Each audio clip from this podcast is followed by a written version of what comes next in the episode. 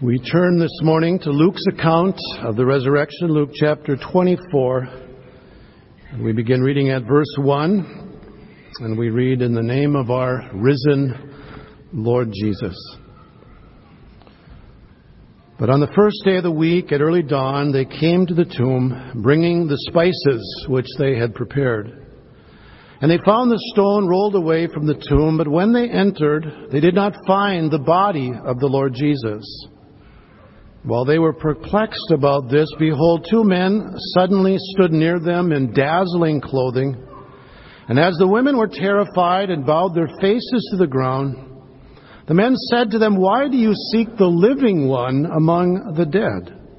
He is not here, but he has risen. Remember how he spoke to you while he was still in Galilee, saying that the Son of Man must be delivered into the hands of sinful men and be crucified and the third day rise again. And they remembered his words. And they returned from the tomb and reported all these things to the eleven and to all the rest. Now they were Mary Magdalene and Joanna and Mary the mother of James. Also the other women with them were telling these things to the apostles. But these words appeared to them as nonsense. And they would not believe them. But Peter got up and ran to the tomb. Stooping and looking in, he saw the linen, linen wrappings only, and he went away to his home, marveling at what had happened. Let's bow together in prayer. Lord Jesus, thank you for your death and your resurrection. Thank you that you are the living one the living one that even now ever lives to make intercession for your people. The living one who, who lives within the hearts of those who know you as Savior. The living one who will come again and receive us, Lord Jesus, to yourself. That where you are, there we may be also. Lord, I pray that you would take now the words that uh, you have given to us, the words by the inspiration of your Holy Spirit. Apply them, Lord Jesus, to our hearts this day, this glorious Easter Sunday, for we pray in Jesus' name. Amen. Dr. David Seamands tells the story of a Muslim in Africa who became a Christian. And his friends were wondering why he became a Christian, and so he said, Here is why. He said, Suppose you're going down the road, and suddenly there's a fork in the road, and you have to decide which road to take. And at the fork in the road, there are two men, one dead and one alive. Which one would you ask for directions from? He says, That, my friends, is why I am a Christian. Whether you realize it or not, today you stand at a fork in the road. As you've come to this Easter service on this Easter Sunday, you stand at a fork in the road, and when you leave this place today, you will have decided one or the other way to go. Either, yes, you will follow the living one. Yes, you will give your life to Jesus. Yes, you will live for Him. Or you will live for yourself or something else. Who are you going to follow today? I think we ought to follow the living one. Notice, first of all, the living one sets us free from sorrow. When the women came to that tomb on that first Easter morning, it is very clear what they were planning to do. They were planning to anoint Jesus' dead body. And in their sorrow, they were gathered all the spices, and, and here they come to the tomb. And verse 2 says, And they found the stone rolled away from the tomb. But when they entered, they did not find the body of the Lord Jesus. To their absolute shock, the body of Jesus was not there. He had been risen from the dead. And when they met him, their sorrow was turned into great joy. Matthew 28 verse 8 says, And they left the tomb with fear and great joy and ran to report it to his disciples. Notice how the living one had set them free from sorrow. When we experience the death of a loved one who knows Jesus, we also sorrow, don't we? The separation that death brings is a painful thing. I remember visiting with an older lady several years ago whose husband had passed away. And she said, Pastor, my heart literally hurts.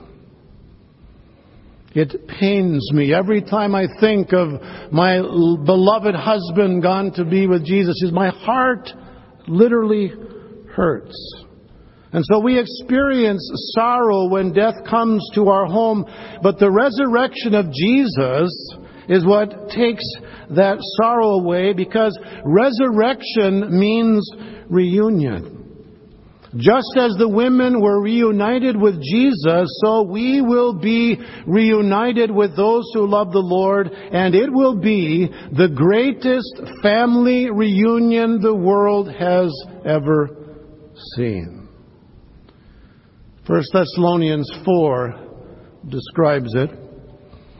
Paul says, I don't want you to be ignorant, brethren, of those who fall asleep, that you sorrow not as the rest who have no hope. He doesn't say don't sorrow, but don't sorrow like those who have no hope. And he goes on to describe why. He said, We believe that Jesus has died and has been raised to life and so we believe that God will bring with him those who have fallen asleep in Jesus.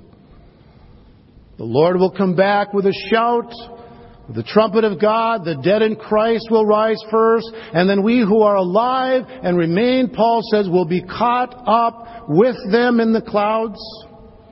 And so we will be with the Lord forever. Therefore, Paul says, comfort one another, encourage one another with these words. Henry Bosch was a young man who worked in a cemetery for the summer in Grand Rapids, Michigan. And during that time, he said he observed many, many graveside services. But he said there was one that he will never forget. It was the service of a little six year old girl, a pastor's daughter. They had prayed for years that God would give them a baby, and finally this precious little girl came, and then at the age of six, a tragic accident took her life. And as they came to the, as he observed this graveside service, they did something which I've never seen done before. They opened the casket at the cemetery before they placed the casket in the ground, one more opportunity for the family to see this beloved little girl. He said there was not a dry eye at that graveside service that day. And before they closed the casket again, the father raised his hands toward heaven, and with tears rolling down his cheeks, he said, Good night, darling, he said. We'll meet you in heaven. We loved you so much, but Jesus loved you more. Good night, darling.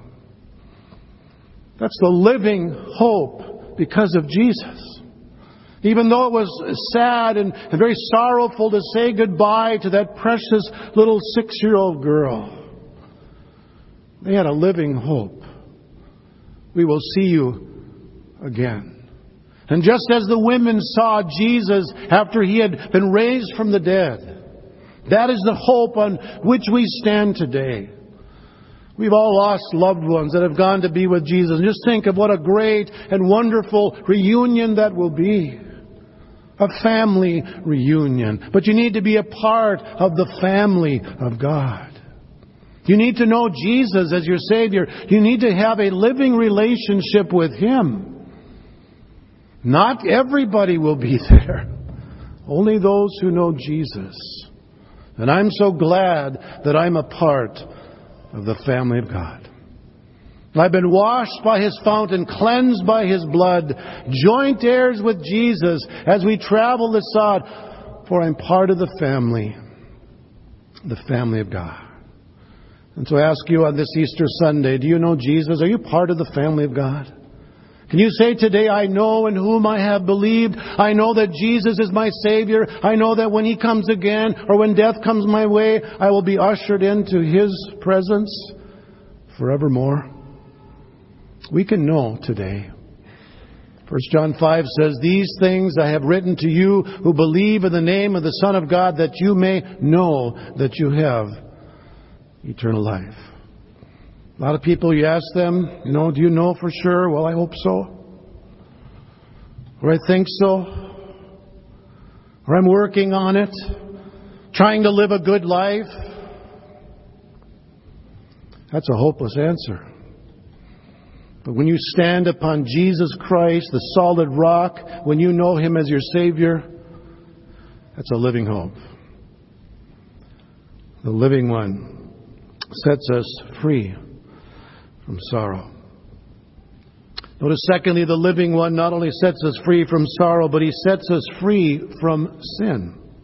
When the women saw that the body of Jesus was no longer in the tomb, it says they were perplexed. But the angel clarified things for them by reminding them of what Jesus had said. Verse 4 says, While they were perplexed about this, behold, two men suddenly stood near them in dazzling clothing.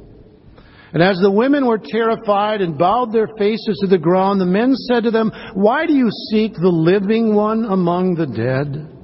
He is not here but he has risen. Remember how he spoke to you while he was still in Galilee, saying that the Son of Man must be delivered into the hands of sinful men and be crucified, and the third day rise again. And then verse 8 says, And they remembered his words. Notice what the angels said in verse 7. They said, quoting Jesus, the Son of Man must be delivered into the hands of sinful men, be crucified, and on the third day rise again. This must be. It was necessary that Jesus die and rise again. Necessary because God planned it this way. We look a little bit later in the chapter when Jesus meets the two on the road to Emmaus. Verse 25, he said to them, O foolish men and slow of heart to believe in all that the prophets have spoken. Was it not necessary for the Christ to suffer these things and to enter his glory? Verse 44, when he gathered with the disciples then, he said to them in verse 44, These are my words which I spoke to you while I was still with you, that all things which are written about me in the law of Moses and the prophets and the Psalms must be fulfilled. It had to happen because that's God's plan. But from our perspective, it had to be this way also because we have a problem with sin. And the Bible makes that very clear. All have sinned and fall short of the glory of God. There is none righteous, no, not one. The wages of sin is death. God's word is very clear that every one of us stand before God today as sinners in need of a Savior. I don't care who you are, how nice you are, how good looking you are, how rich you are, how kind you are, you are still a sinner that needs a Savior. And for Jesus to come as our substitute in our place, take our sins to the cross, there is no other way. No other way that you and I can be saved other than through Jesus. Remember in the Garden of Gethsemane, he said, Father, if it is possible that this cup pass from me, but it was not possible. Not as far as our salvation was concerned. And I'm so grateful that Jesus said, Yet, Lord, not, not my will, but your will be done. And Jesus suffered there. He died there in our place. But not only is it necessary that Jesus died for us, it's also necessary that he was raised to life. The resurrection is absolutely essential for our salvation. The resurrection affirms to us that Jesus is the Son of God just as he claimed to be. The resurrection proves to us that Jesus' sacrifice on the cross has been accepted by the Father. The resurrection declares to us that Jesus is the one who will come again to judge the living and the dead. And the resurrection assures us that our sins are forgiven and that we have been raised to a whole new life. Romans 6, Paul says, We have been buried with him, we have been raised with him, that we might walk in newness of life. That's what the resurrection does for us. It changes us, it transforms us. And Jesus Christ dwells within us. The living one sets us free from sorrow. The living one sets us free from sin. And then thirdly, the living one sets us free from doubt. The women, they were convinced that Jesus was alive, and so they had some good news to share, and so they went and they told the apostles. Verse 8 says, They remembered his words, and they returned from the tomb, and they reported all these things to the eleven and all the rest. And verse 11 says, But these words appeared to them as nonsense, and they would not believe them. A.T. Robertson says the word nonsense was used by medical writers to describe the wild talk of those who are delirious or hysterical. So basically, what the apostles thought of the message of the women, they, they thought they were nuts. They were crazy. How could that be? He died on a cross. We saw it. He was put in that tomb. We, we know that. How, how could that be that Jesus has risen from the dead? These women must be crazy. Verse 12 says, But Peter got up, ran to the tomb, stooping and looking in. He saw the linen wrappings only, and he went away to his home, marveling at what had happened. Can't you just imagine what's going through Peter's mind? Well, here's the evidence. His body is, is not here. Maybe he is actually alive. Maybe they're not crazy. Maybe he is the living one. Well, that evening, Jesus appeared to his disciples, and any doubts that they had were, were removed. Verse 36 says, While they were telling these things, he himself stood in their midst and said, Peace be to you. But they were startled and frightened and thought that they were seeing a spirit. And he said to them, Why are you troubled, and why do doubts arise in your hearts? See my hands and my feet that it is I myself. Touch me and see that a, a spirit does not have flesh and bones as, as you see that I have. When he had said this, he showed them his hands and his feet, and while they still could not believe it because of their joy and amazement, he said to them, Do you have anything to eat? They gave him a piece of broiled fish, and he took it and ate it before them. He said to them, These are my words which I have spoken to you. I was still with you, that all things which are written about me in the law of Moses and the prophets and the Psalms must be fulfilled. And then Luke says, Then he opened their minds to understand the Scriptures. So here they had the evidence of the, the, the, the, Word of God, the Old Testament, all the prophecies made, and there was Jesus standing before them. Not a spirit, not a ghost. The nail marks in his hands and feet, the spear mark in his side.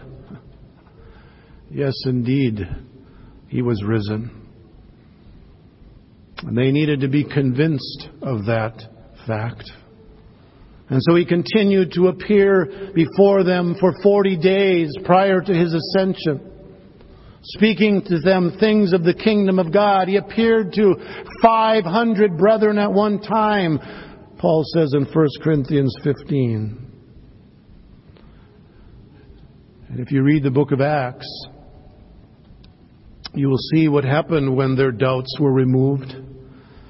When they were convinced that Jesus indeed had risen from the dead and they were filled with the Holy Spirit, God used these men to turn the world upside down. These men of fear became men of courage. These men of weakness became men of power, and they were willing to give their lives for the gospel because they were convinced that Jesus had risen. The resurrection of Jesus transformed their lives. Has the resurrection of Jesus transformed your life? Are you following Jesus today because you are convinced that He is who He claimed to be, that He died on the cross, that He rose again, and that one day He's coming again? Joanie Yoder tells about her daughter, who was an employee of an airline.